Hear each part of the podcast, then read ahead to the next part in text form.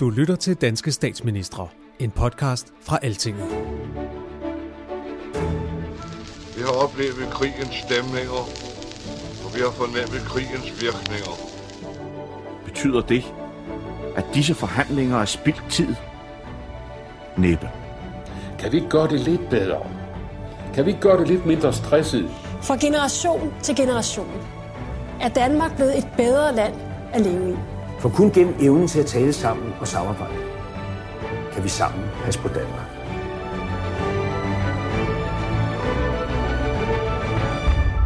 Velkommen til Altinget podcastet Danske Statsminister. Mit navn det er Nikolaj Søndergaard Kær. Og mit navn er Andreas Bak Mortensen. Nu er vi bundne til øjeblikkets politik, til dagens gerning. Citat Torvald Stavning. Velkommen til podcastet Danske Statsminister. I det her afsnit 2 om Torvald Stavning skal vi jo virkelig i bund med de spændende øh, reformer og 2. verdenskrig, som jo også var øh, øh, Stavnings skæbne. I sidste afsnit, der fortalte vi om Stavnings opvækst, hans opstart i de tidlige fagforeninger, hans valg til Folketinget og den første regeringsperiode. I dag, der lander vi i løb, kan man godt sige, og vi går i gang med Stavnings lange regeringsperiode fra 1929 til 1942. Velkommen til, og lad os så komme i gang. Ja, Andreas. Og i sidste skal sige, periode indtil 1929, der var det jo Madsen Mygdal. Han er ligesom den her sådan, øh, intermezzo mellem øh, Stavnings første regeringstid fra 24 til 26, og så øh, anden gang, hvor Stavning kommer til i 1929. Øh, det er et meget mere modent socialdemokrati, men det er også en mere moden og erfaren statsminister, der kommer til på det her tidspunkt. Regeringen den er dannet sammen med det radikale venstre, hvor den ledende figur er P. Munk, der bliver udenrigsminister. Den her akse af radikale og socialdemokrater, den bliver kendt som sådan øh, Stavning-Munk-regeringen, og den, øh, bliver faktisk, den sidder faktisk indtil 1942, øh, hvor Stavning han dør. Ja, men på grund af tokammersystemet, som vi jo stadig har på det her tidspunkt, det blev jo først øh, ophævet ved øh, øh grundlovsændringen af øh, 1953. Øh, Men på grund af tokammersystemet, der er det svært for Stavning at komme igennem med mange af de meget gennemgribende reformer, som Stavning og hans regering ønsker. Og det er ikke mindst på socialområdet, hvor øh, Steinke, som vi jo også var inde på i sidste afsnit, dengang var han justitsminister, nu er han blevet socialminister. Og socialpolitikken her er virkelig et sted, hvor at Stavning og Steinke øh, har lyst til at sætte ind. Fordi på det her tidspunkt, der er sådan den praktiske socialpolitik er et kludetæppe af forskellige ordninger og regler, som kan være enormt svære at finde hoved og hale i for almindelige danskere. Præcis. Det man ligesom ønsker her, det er en forenkling at de her mange særforhold, og så ligesom prøve at lave sådan en helhed, en, en universalistisk løsning, der gælder for alle danskere. Altså den universelle velfærdsstat. Meget som vi, kan man sige, øh, kender det i dag. Det er bare ikke muligt, så længe at man ikke har et et, et øh, flertal i landstinget. Derfor sker der ikke så mange fremskridt i øh, de første år til Stavnings store frustration. Og så Danmark bliver jo også ramt af økonomisk krise efter krakket på Wall Street øh, sammen med resten af verdensøkonomien, og det medfører jo så også, at arbejdsløsheden i Danmark bare stiger og stiger. Og det er jo så også i den her periode, du begynder for første gang at se sådan rigtig at se kommunister og nazister i Danmark. Ikke mindst efter, at Sovjetunionen, det havde været sådan en ren kaos ovenpå sådan hele revolutionen derovre, øh, og 20'erne, hvor man ligesom kan finde ud af, hvor, hvor, hvor det bærer hen af. Men der kommer ligesom mere ro på det i Sovjetunionen, og der, faktisk, det ser, der er relativ optimisme om, at det går godt derovre. Samtidig sidder du syd for grænsen, du ser et styrket nazistparti, Øhm, og, og det begynder så også at vinde en lille smule opbakning i Danmark. Øhm, og det er jo så, det er ligesom den her baggrund, det er det her bagtæppe, der ligesom den er øh, baggrund for måske den vigtigste aftale i øh, Danmarks historie. Fordi landbruget er hårdt ramt under eksport, øh, altså problemet med eksport, fordi den her Wall Street-krise, og samtidig så ser du altså en høj, høj arbejdsløshed hos arbejderne. Og det åbner jo så muligheden op for det her nationale kompromis, som vi jo kender som kanslergade for livet. Ja, og det er vel kanslergade for livet nok det, eller det mest berømte øh, det politiske forlig eller aftale nærmest i, i Danmarks historien. Navnet, altså kanslergade, kommer fra øh, Stavnings adresse, hans bopæl, som var øh, på øh, Kanslergade øh, nummer 10, som er en gade på Østerbro. Øhm, og det var altså her, de sådan afgørende sidste forhandlinger fandt sted. I dag, der øh, kan man sige, refereres der ofte øh, til aftalen øh, mellem, altså på den ene side Socialdemokratiet og Radikale, og så på den anden side Venstre. Øh, men mm, Altså, og det, man kan sige, det er i høj grad sådan en, en, en, en meget sådan symbolsk aftale, fordi det siger noget om, hvilket øh, kan man sige, demokratisk tradition, som vi har i Danmark, hvor at der nok er færre, der ved, hvad aftalen sådan helt konkret materielt rent faktisk indeholdte. Og det skal vi måske lige forsøge at råde lidt bod på, Nikolaj. Ja, og vi skal også lige sætte scenen, fordi det er januar 1933. Mm. Øh, der er en stor konflikt på vej i Danmark. Industrien de kræver stor lønnedgang for arbejderne, og ifølge Stavning, det sidste, man ligesom har brug for på det her kritiske tidspunkt, det er altså en generalstrække, hvor hele landet ligger, bliver, ligesom bliver lagt øde. Øh, så altså, vi er oppe på arbejdsløshedstal på over 30 procent på det her tidspunkt. Øh, så det, det, der ligesom sker, det er, at Venstre, de radikale og Socialdemokraterne, de starter de her forhandlinger. Og tanken er så, at man laver et regeringsindgreb, der ligesom binder arbejdsmarkedets parter, øh, hvor man så samtidig øh, ligesom prøver at, at undgå, at landet rører ud i en stor krise. Man kan så spørge, det er jo, man taler meget i den her periode om det her firepartisystem, og hvorfor er de konservative så ikke med? De konservative, de er bare meget, meget tæt, også på det her tidspunkt, med arbejdsgiverne, øh, og derfor der kan de simpelthen ikke være med i forhandlingerne. Men landbruget, som jo er, øh, hvad kan man sige, Venstres øh, øh interessesfære, og, og i høj grad øh, den øh, sektor i økonomien, som Venstre øh, repræsenterer, er presset. Og de har brug for økonomisk støtte. Og det er klart, der ser øh, man nogle muligheder, og Stavning ser nogle muligheder for at inddrage de sociale reformer, som man altså i, i lang tid har forsøgt øh, øh, øh, at, at få igennem, øh, men uden held. Så man kan sige sådan lidt på, på populært sprog, der laver man, man puljer en masse forskellige ting sammen. Man laver en masse øh, kryds, som, som gør øh, det, der før var umuligt, muligt.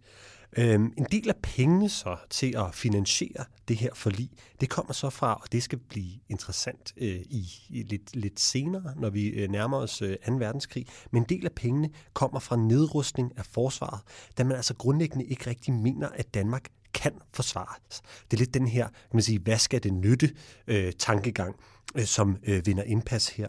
Derimod, så kan man forsvare den danske befolkning mod sådan ekstreme strømninger, øh, altså som, som sådan øh, øh, kommunisme og nazisme, igennem et socialt sikkerhedsnet og igennem at sikre en, en højere beskæftigelse. Og det er altså kernen for stavningen i de her forhandlinger. Så man kan sige, på en eller anden måde, at det er jo et mindre fysisk forsvar, men øh, tankegangen er så, at man får et åndeligt, eller hvad skal vi sige, et socialt forsvar for ekstremisme. Ja, og det er jo virkelig hårde forhandlinger på det her tidspunkt. Ikke? De, de øh, varer over flere uger, og de, altså, de trækker ud, og de er langt ud på natten.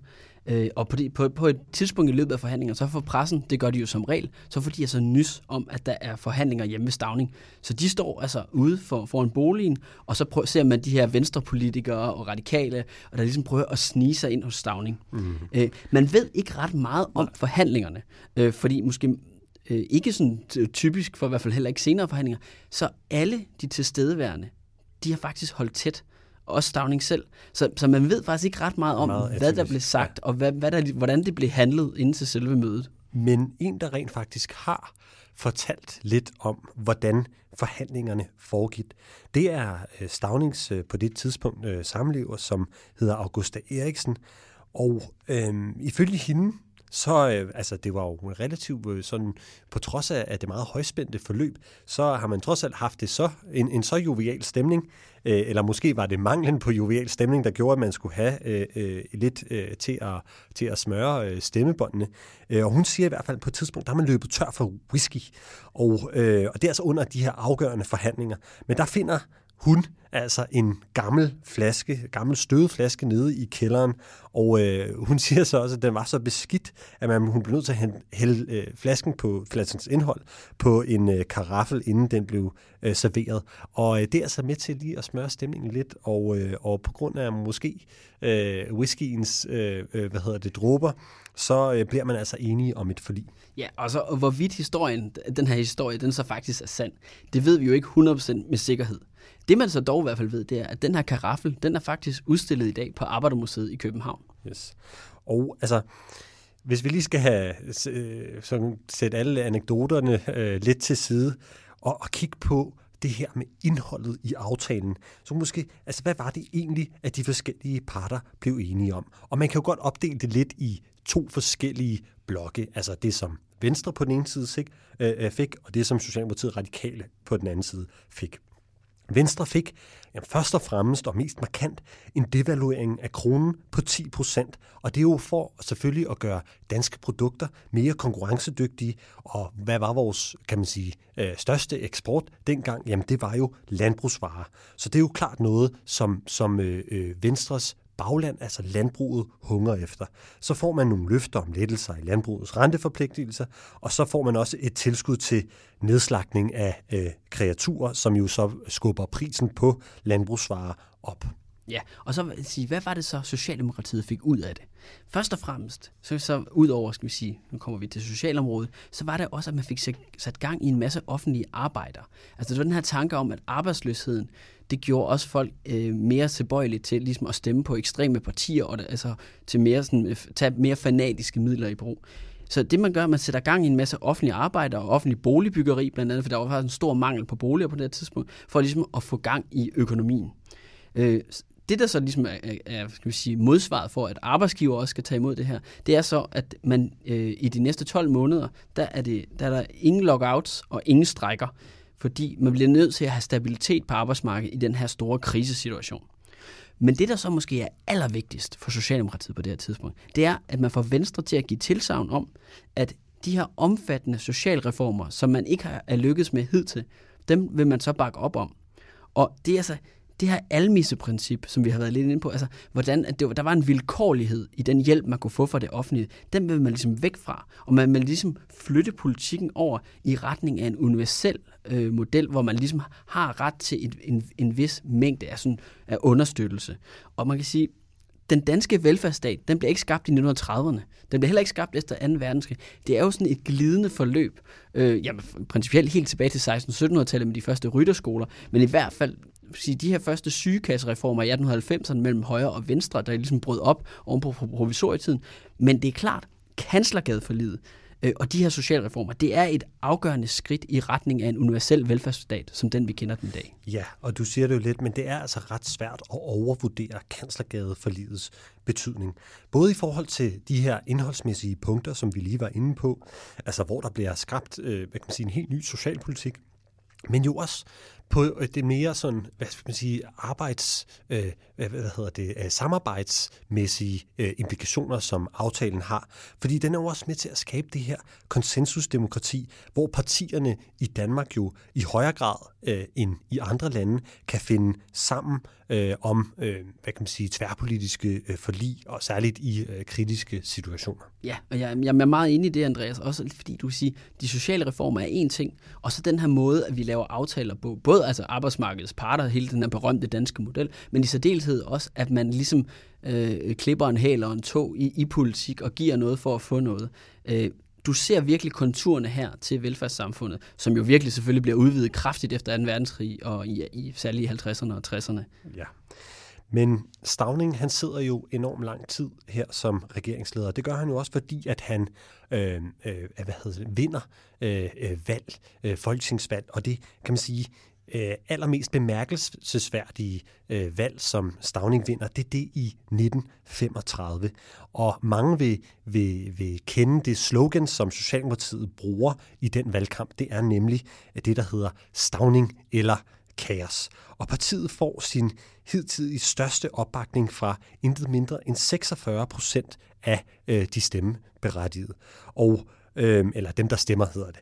Og øh, man kan sige, aldrig så har øh, Socialdemokraterne haft så, øh, så stor en opbakning. Man kan sige, øh, det seneste øh, folketingsvalg i 2019, der fik Socialdemokratiet jo 25,9 procent af stemmerne, og her er vi altså helt op på 46 procent.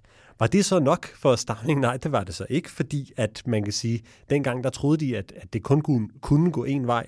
Det så man jo også øh, i, i Sverige. Ja, lige præcis. Øhm. Der har du, altså, i, i 30'erne, der har du ligesom den, det svenske eksempel, hvor du faktisk får en svensk regering, der har, øh, en socialdemokratisk regering, der har absolut flertal, og regerer Sverige, jeg mener, omkring 30 år. Ja, men det sker altså ikke i Danmark. 46 procent, det er det højeste, øh, Socialdemokratiet øh, øh, formår at få øh, til et øh, folketingsvalg. Og ja, det er jo kun normalt kun noget, man ser i ellers i, i sådan øh, kommunalpolitik, hvor nogle gange øh, øh, hvad hedder det, et parti godt kan have flertal, men ellers er et parti regeringer øh, jo ikke noget, sådan danskerne nødvendigvis bryder sig særlig meget om, øh, Nikolaj. Nej.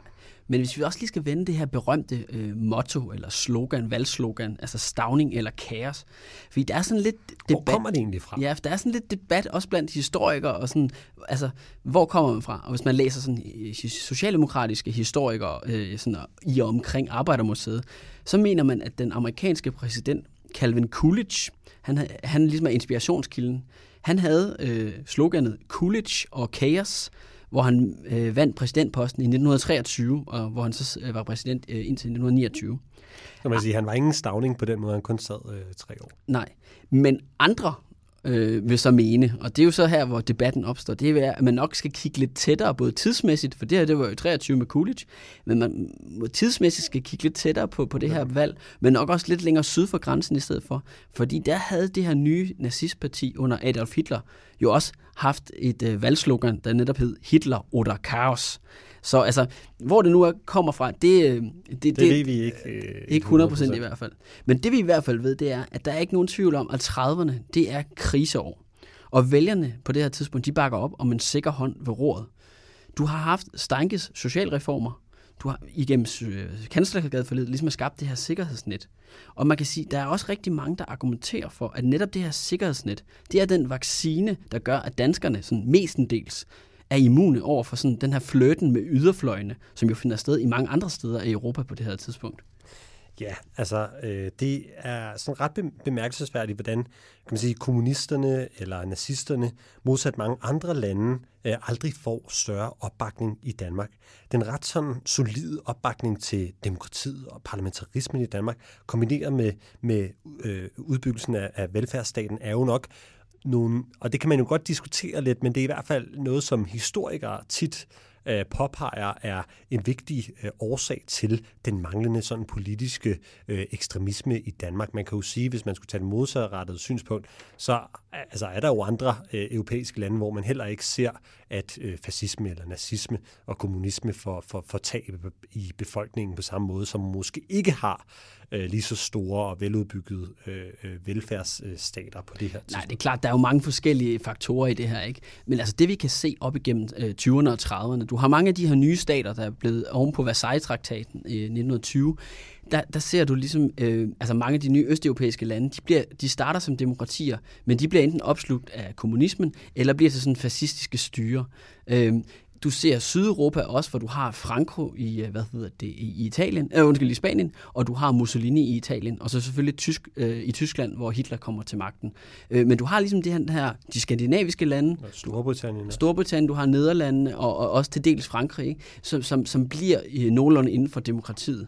Så en anden ting, hvis vi skal kigge lidt på sådan en stavning her i slutningen af 30'erne, det er jo så altså, reformer af det politiske system. Altså man kan sige, jeg kan jo godt lide at nævne, det ved du, Andreas, de her svendestykker. Er det det, der kommer nu? Ja, det er svendestykkerne, ikke?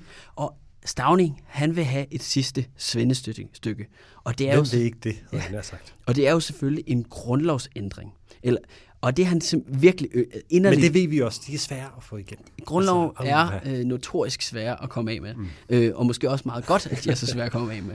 Men det han ønsker, det er så en grundlovsændring, og, og mere specifikt, han vil af med landstinget. For landstinget havde jo været den her sten i skoen for ham op igennem øh, mange af hans regeringsår, for når han ville igennem med noget, særligt her på socialområdet. Men Stavning, han lider altså et af hans største nederlag, da danskerne, de simpelthen ikke bakker op ved stemmeurnerne. Eller det vil sige, de bakker op, fordi 90 procent af danskerne stemmer for den her grundlovsændring. Nej, 90 procent der kunne stemme. Ja, dem, ja. Eller dem, der stemte. Ja, ja. problemet er bare, at det er at, 90 procent af en ja, lille mængde. Ja. Eller, øh, der skal simpelthen 45 procent skal møde op. Hmm. Og 44,5 procent af de stemmeberettigede, de møder op. Det må være så bittert. Øh, så det bliver altså ikke i Stavnings levetid, at grundloven den ændres. Det bliver først efter 2. verdenskrig, under venstrehøvdingen Erik Eriksen, der i samarbejde med Socialdemokraten Hans Hedstoft lykkedes med at ændre grundloven i øh, 1953. Ja, men altså, som vi også lige var inde på før, grundlovsændringer er enormt svære at øh, få igennem. Øhm, det har eftertiden jo også, der har været mange eksempler på, øhm, og der er også mange, der mener, at man gør klogt i som statsleder ligesom at koble, hvad kan man sige, øh, grundlovsændringer med andre øh, spørgsmål. Det har vi også set eksempler på. Øh, og man kan sige, hvorfor var det så, at øh, Erik Eriksen kunne få det igennem i 53? Jamen det er der så mange, der mener, at det var fordi, at man, man jo skulle stemme grundlæggende direkte om, hvorvidt det var Margrethe, altså vores nuværende regent, øh, som skulle øh, blive dronning, eller om det var arveprins øh, Knud. Øh, så, altså, så der kan man sige, der var, der var måske også øh, der var en meget sådan konkret anledning for danskerne til at få, få ændret øh, grundloven. Øh, øh, øh, grundloven. Øhm, og man kan sige, interessant nok for, hvis man skal lave sådan noget, det skal man jo altid passe på med, sådan noget kontrafaktiske øh, historieskrivning, så havde Stavning jo faktisk besluttet sig for, at han ville træde tilbage, hvis grundlovs grundlovsforslaget var blevet stemt igennem. Og, hvad, og så kan vi jo hurtigt øh, få, få, få tankerne øh, altså i gang og spekulere på, hvad, hvad, hvad ville der egentlig have sket, hvis det var en anden? Hvis nu Stavning havde fået den her grundlovsændring igennem, hvis derfor hans... havde trukket sig, og så det var en anden, der, der sad øh, øh, ved magten, øh, da, øh, kan man sige, 2. verdenskrig. Ja, hvis der havde været det her endelige svendestykke, og så var han ligesom stoppet der, ikke? Og så, altså, så, det kunne jo både have altså, både i forskellige retninger, både sådan, øh, i forhold til den modstand, vi gjorde i øh, 1940, og selvfølgelig også på, på andre spørgsmål spørgsmål. Men, men Stavnings skæbne skulle blive en anden. Ja, øh, og der er jo ikke nogen tvivl om, i slutningen af 30'erne, nu var vi inde på hans svendestykke med øh, forsøget på grundlovsændring. Det mislykkede svendestykke. Det mislykkede ja. svendestykke. Men det alt overvejende spørgsmål, ikke bare for Stavning og for Socialdemokratiet, men for Danmark, det er jo forholdet til vores sydlige nabo. Med Hitlers magtovertagelse, som pudsigt nok fandt sted samme dag som indgåelsen af kanslergadeforlidet den 30. januar 1933, der bliver Tyskland omdannet til et diktatur. Altså den her følelse af uretfærdighed i Tyskland oven på Første Verdenskrig, den er virkelig, virkelig stor. Mm. Der er det her, der hedder Dolkestødslegenden, og den lever i stor, stor stil.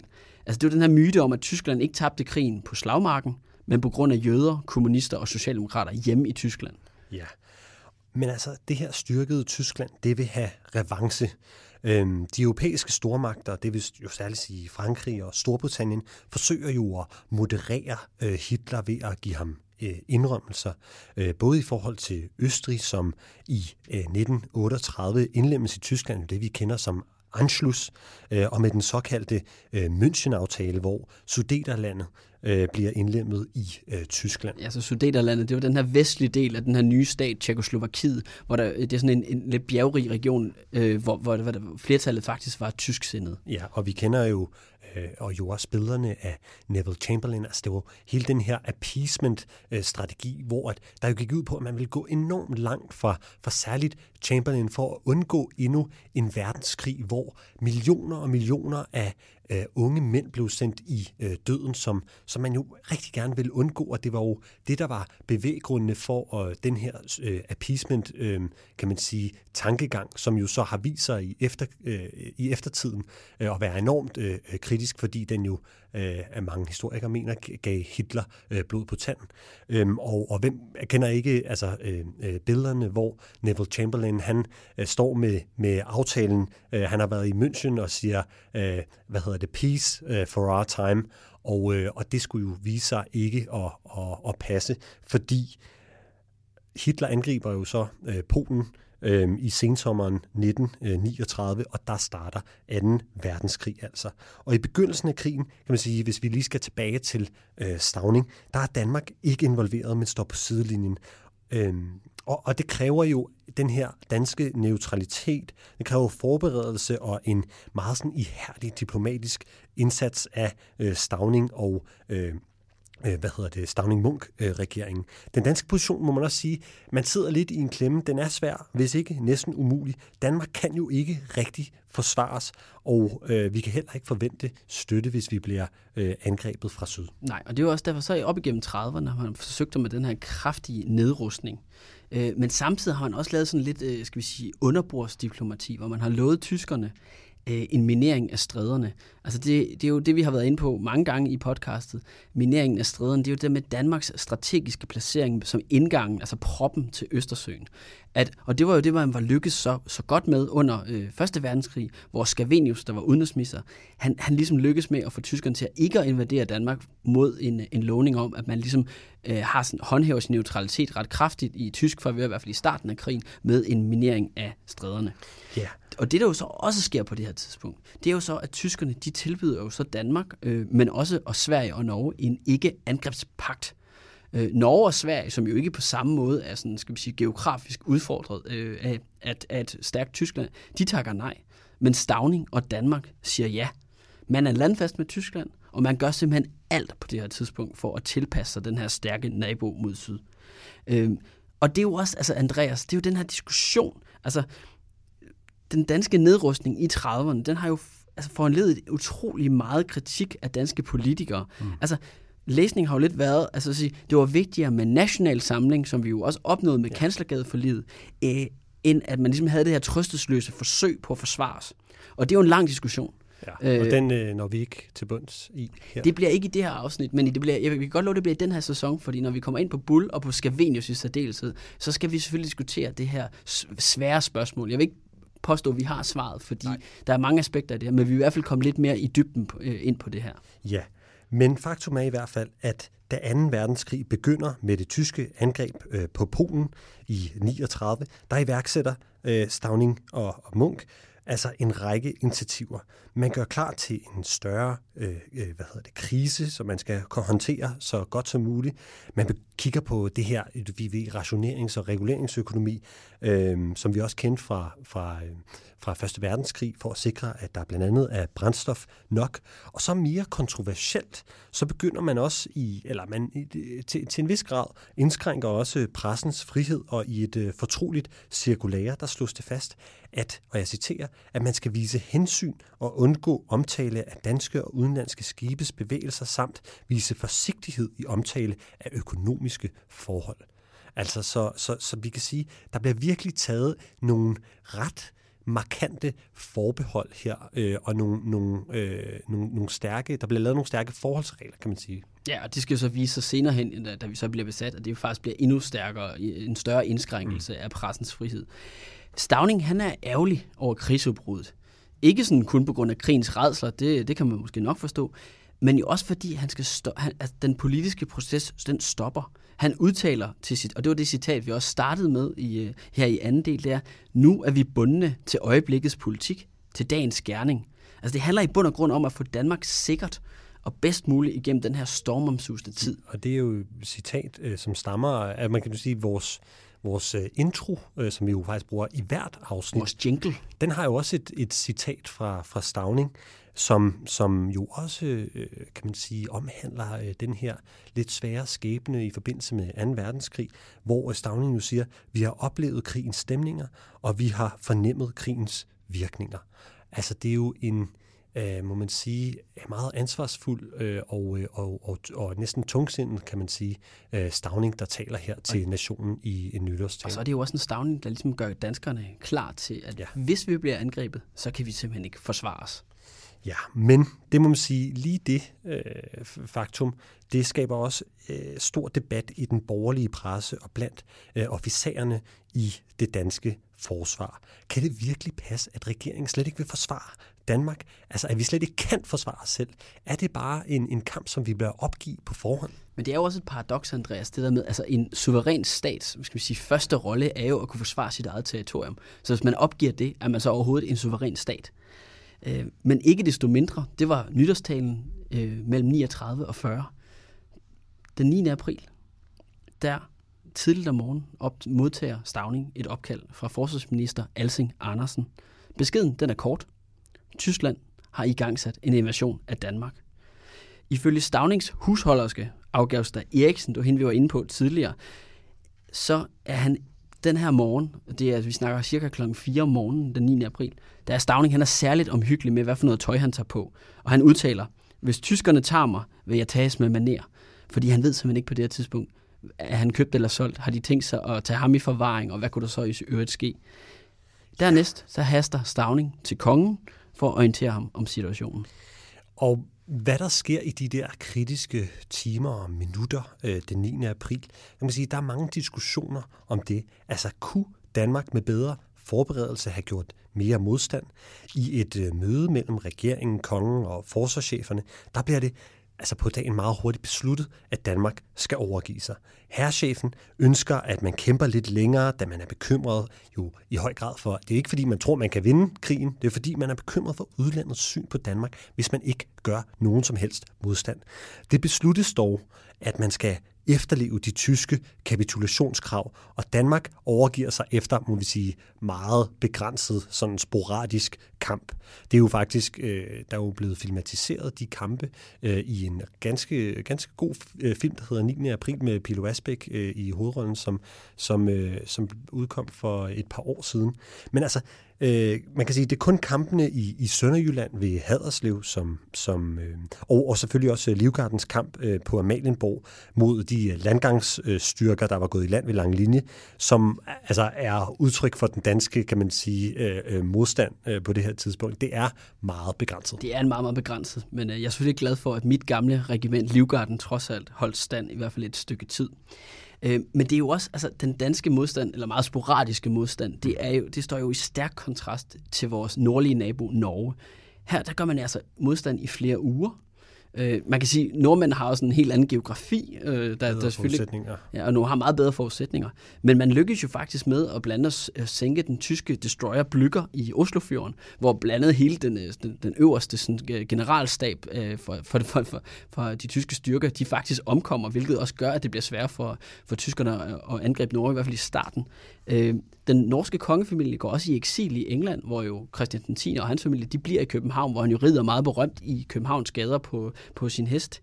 Øh, men det er jo, altså, det er jo en sindssygt svær diskussion det her, fordi Norge, de kæmper, de gør modstand, øh, men det gør jo så altså også, at de får en langt hårdere besættelse. De får en pro-nazistisk marionetregering under Vidkun Quisling, øh, hvor jo Danmark jo får en meget mere blid, i hvert fald i starten, blid besættelse. Øh, men det gør jo så også på det her tidspunkt, at Danmark jo ikke har nær så mange divisioner, og, skal man sige, ophobet i Danmark, tyske divisioner, hvorimod nordmændene jo kan holde på langt flere tyske styrker, der jo så ikke kan, kan, kan ligesom gøre nytte andre. Nej, præcis. Men altså, Stavning, han øh, står øh, resten af sit liv øh, ved den her beslutning om, at Danmark skulle overgive sig. Han mener grundlæggende, at det var nyttesløst, at Danmark skulle miste mange tusind menneskeliv øh, ved øh, at øh, yde modstand, og derud, øh, øh, hvad hedder det, derudover jo også så nok også få en, en hård besættelse med flere sådan indskrænkninger for, for danskerne. Stavning han overvejer kraftigt, om han skal, han skal træde tilbage der, den, efter den øh, 9. April. Men Christian 10., som vi jo var inde på i sidste af, øh, afsnit, som jo havde et godt forhold til Stavning, og øh, Wilhelm Bull, som jo senere vil, øh, vil øh, efterfølge Stavning, de øh, overtaler ham altså til at lade være de mener altså ikke, at tiden var til en, en større rokade med alt, hvad det indebærer på så et så vigtigt et uh, tidspunkt i uh, Danmarks historie. Ja, og altså allerede den 9. april, der indlemmer man jo så Venstre og Konservative i regeringen til en samlingsregering. Først som kontrolminister, men fra den 2. juli som sådan en decideret national samlingsregering. Og den her, den store kontrovers i den her samlingsregering, det er jo så udenrigsministerposten altså, nu har vi kaldt det Stavning-Munk-regeringen fra 1929 til 42, men i virkeligheden så øh, Munk, som jo havde, havde ikke det, ryg over for tyskerne, så han må jo faktisk øh, gå af på det her tidspunkt, og man skal ligesom finde en ny Munk og forsvarsminister Alsing Andersen, de var ligesom blevet søndebukke på oven på 9. april, og vi ikke forsvarede os. Mm. Kongen, flere erhvervsfolk, og den, faktisk også den tyske besættelsesmagt, de ønsker altså, at det bliver Scavenius, der kommer tilbage på udenrigsministerposten, ligesom han havde været det under Første Verdenskrig. Øh, fordi han jo var den her velansete diplomat, ja. som jo både godt renommé, må havde godt renommé og stod solidt både i, på den danske side, men jo også i forhold til Tyskland. Ja, og man kan sige, at Danmark jo stadig var altså sådan formelt set et selvstændigt land, så foregår samarbejdet mellem besættelsesmagten og de danske myndigheder så igennem Udenrigsministeriet. Og det er jo klart, derfor er det enormt vigtigt, hvem der sidder som udenrigsminister, hvem der sidder for bordenden for de, øh, kan man sige, det samarbejde. Tyskerne, de havde brug for en person, de kunne samarbejde med, og Danmark havde brug for en, der vil tage ansvar, og der kan man, må man også sige, i hvert fald også i eftertiden, få beskidte hænder og et øh, noget blakket ry. Og der kan man sige, på godt og ondt, var det, øh, det var Scavenius, der var den øh, mand, der ja. kunne udfylde den rolle. Og og det kommer vi jo helt sikkert ind på i de kommende afsnit, hvor vi jo også mm. vender det her mere i detaljen Scavenius øh, tid øh, i under en verdenskrig. Men der er ikke nogen tvivl om, det er jo svære kår for Danmark, og, men også for Stavning. Der skal laves mange kompromiser her, og det er ikke rare kompromiser. Og så i, sådan i bagklogskab, bagklogskabens sådan u, ulideligt klare lys, så, så er det jo også nemt at være bagklog. Men det er sindssygt svært på det her tidspunkt. Og en af de ting, som jo sker på Stavningsvagt, det er jo, da tyskerne med deres øh, overraskende øh, hvad skal man sige, Operation Barbarossa går ind i Sovjetunionen i sommeren 1941, der internerer man jo faktisk hundredvis af danske kommunister. Øh, og hvilket jo, øh, ifølge hvis man skulle sige, bare fulgte danske regler på det her tidspunkt, så er de jo fuldstændig, det er jo imod alle øh, skal man sige, re, øh, øh, simple rettigheder. Ja, og det tager altså også hårdt øh, på Stavning, øh, alle de her øh, begivenheder. Og han er i forvejen i ret øh, dårlig øh, forfatning, øh, når det kommer til helbredet. Fra efteråret øh, 41, der begynder det virkelig at skrænte øh, for øh, Stavning. Han arbejder på halvtid, og finansministeren, altså Bull, han overtager gradvist flere og flere af Stavnings opgaver. Han taber også en masse vægt, øh, og han får flere øh, hjerteslag i løbet af vinteren og foråret 42. Ja, og den første, og det er måske også lidt symbolsk, den 1. maj, så øh, er det ved at være slut. Hmm. Stavning skulle egentlig have holdt en tale øh, den 1. maj hos de unge socialdemokrater, men han bliver i stedet indlagt på Bispebjerg Hospital. Han falder ud og ind af bevidsthed, øh, og han dør så den 3. maj 1942, 68 år gammel. Hans begravelse, det er en statsbegravelse. Regeringen, kongen og 10.000 danskere, de møder op.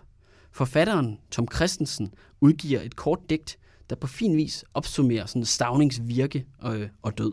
Og jeg citerer. Hørte i braget, da egen faldt, et uvær af knækkede grene. En krone, som søgte mod jorden igen, mod fjordgammelt løv og stene. Der gik som et sus i den hele skov af angstfuld uro og vonde, og så blev der stille, som havde været træ, nu hørt op med at tænke og ånde. Ja, og det bliver jo så, altså det er jo det her en, der faldt, ikke? Og det samme, altså som forlængelse af det, så forfatter og Nobelprismodtager Johannes V. Jensen, han supplerede også med et kort digt, hvor han siger, han kom af folkestammens mag. Indfødt hos ham var landets tag. Hvem løfter efter ham hans arv? Så altså, og de her øh, meget smukke ord, de er jo også udtryk for, at der er landesorg øh, i Danmark. Men, men på samme tid, så raser øh, krigen jo øh, ude i Europa, og landet skal regeres. Og det er så finansministeren, altså Willem Bull, som jo allerede var begyndt at, at overtage nogle af, af, af Stavnings øh, opgaver, øh, og som Willem Bull, som jo, jo vil være, øh, øh, hvad kan man sige... Øh, hovedperson i et, øh, i et meget øh, snart øh, kommende afsnit. kommende afsnit. Øhm, han overtager jo så tøjlerne efter Stavnings død. Ja, men altså, vi skal jo så også gøre boet op nu, fordi det var jo vidderligt en, der faldt. Ja. Stavning, han er en af giganterne i Danmarks historie. Jeg synes, vi skal prøve øh, at det er svært. Det er svært. Det er en svær opgave, opgave, men jeg synes, vi skal prøve sådan at opsummere og kigge mm. lidt på hans virke, og ikke mindst hans eftermæle. Ikke fordi vi skal gå igennem kronologisk, hvad vi har behandlet i de her sidste to afsnit, men altså, Andreas, det er jo en gigant. Det er en, der er faldet. Det må man sige, og det vidner øh, de 10.000 fremmødte til hans øh, statsbegravelse jo også om. Og det, der er jo rigtig interessant ved stavning, og det, der gør, at man ikke... Øh, altså, det har jo været enormt svært at lave det her afsnit, fordi hvad er det, man skal dykke ned i? Der er så mange aspekter af, af mandens øh, person og karriere, som man kunne øh, dykke ned i. Men altså, han sidder jo i nogle virkelig øh, vigtige år, og vi var jo inde på Cancergade for livet, som jo i høj grad er med til at, at danne grundstenene for det samfund, vi har i dag. Og det er jo det, der, der, der, gør stavning så, øh, så interessant, og jo også øh, en af grundene til, at man må sige, at øh, det er en politiker, der har haft enorm betydning for, for Danmarks historie. Og så kan man vel også sige, altså på mange måder, han er jo også personificeringen af den udvikling. I sidste sæson, i tredje sæson, der var vi inde på Ise Christensen, som var den første som siger, bonde, i en regering, og den første statsleder, der kom fra, fra, fra ligesom bundeklassen, ikke? hvor du har haft de adelige, og så ser du ligesom med systemskiftet, der kom Ise Christensen til. Nu altså Stavning, han er, jo, han er jo pacificering af arbejderen. Ikke? Mm. Altså, at den brede danske befolkning er kommet til, og de er kommet til magten, og de skaber gennemgribende reformer af Danmark på det her Og jo også en, der giver det, øh, den, øh, det samfundslag stolthed, fordi han er jo ikke han er jo ikke dum. Altså, han er jo enormt snedig. Øh, vi var jo inde på i, i, i forrige afsnit, hvordan han øh, jo øh, godt kan se, at de store øh, slag for ham, de skal slås indrigspolitisk, ikke udenrigspolitisk. Derfor så går han med til at få en i virkeligheden adelig, øh, øh, hvad hedder det, udenrigsminister Moltke øh, ind på posten, og, og han kan i stedet for at, og, øh, og hvad kan man sige, prøve at, øh, at være mere ambitiøs, end hvad muligt var, så, øh, så, så formår han at øh, øh, kan man sige, indynder sig, altså han indynder sig hos kongen, får et rigtig godt forhold øh, til kongen, på trods af, at man skulle mene, at to, der kom fra så forskellige baggrunde, ville have svært ved at, at, øh, at, at have med hinanden at gøre. Men han viser også i de her kritiske situationer, øh, at han har en rigtig god sans for det mulige kunst, og det er jo også det, vi ser med, med Kanslergade øh, for livet. I høj grad. Og så kan man sige, altså, vi er, det, er, det er jo svært at komme udenom, Andreas. Øh, og det er også næsten svært at vurdere. Vi kommer jo altid ind på det her White House potential, eller Marienborg potentiale. Men altså, når det kommer til stavning, hvad gør vi her? Jamen det, jeg tror, at det er, er enormt svært at placere ham i forhold til andre øh, øh, regeringsledere. Man kan jo sige, du var også inde på det, Stavning er en meget markant personlighed på samme måde, lidt som IT var, fordi han jo øh, personificerer et gennembrud for et samfundslag i den politiske verden. Øh, og så, når man så oven i købet kigger på, hvor længe han var ved magten, øh, hvor meget politik han fik igennem, og den måde, han gjorde det på, så tror jeg næsten, at vi er et af de steder, hvor at vi nærmest definerer øh, hele vores øh, skala, altså, og, og Stavning må jo næsten øh, øh, udgøre sådan øh, det, det, det maksimale punkt på, hvor man kan, kan blive placeret, det maksimale yderpunkt. Det ved jeg ikke. Øh, Jamen, jeg, altså, jeg, jeg tror, jeg er enig med dig. Altså, det er landsfaderen, der ligesom er, er, er der han, han dør her, og, og i, i eftertiden, det kan man jo også bare se, at, at det er jo ikke alle statsledere igennem den her øh, podcast, som folk kender i dag, eller i hvert fald kender ret meget til, men Stavning, han er en af dem, man husker. Ja, det må man sige.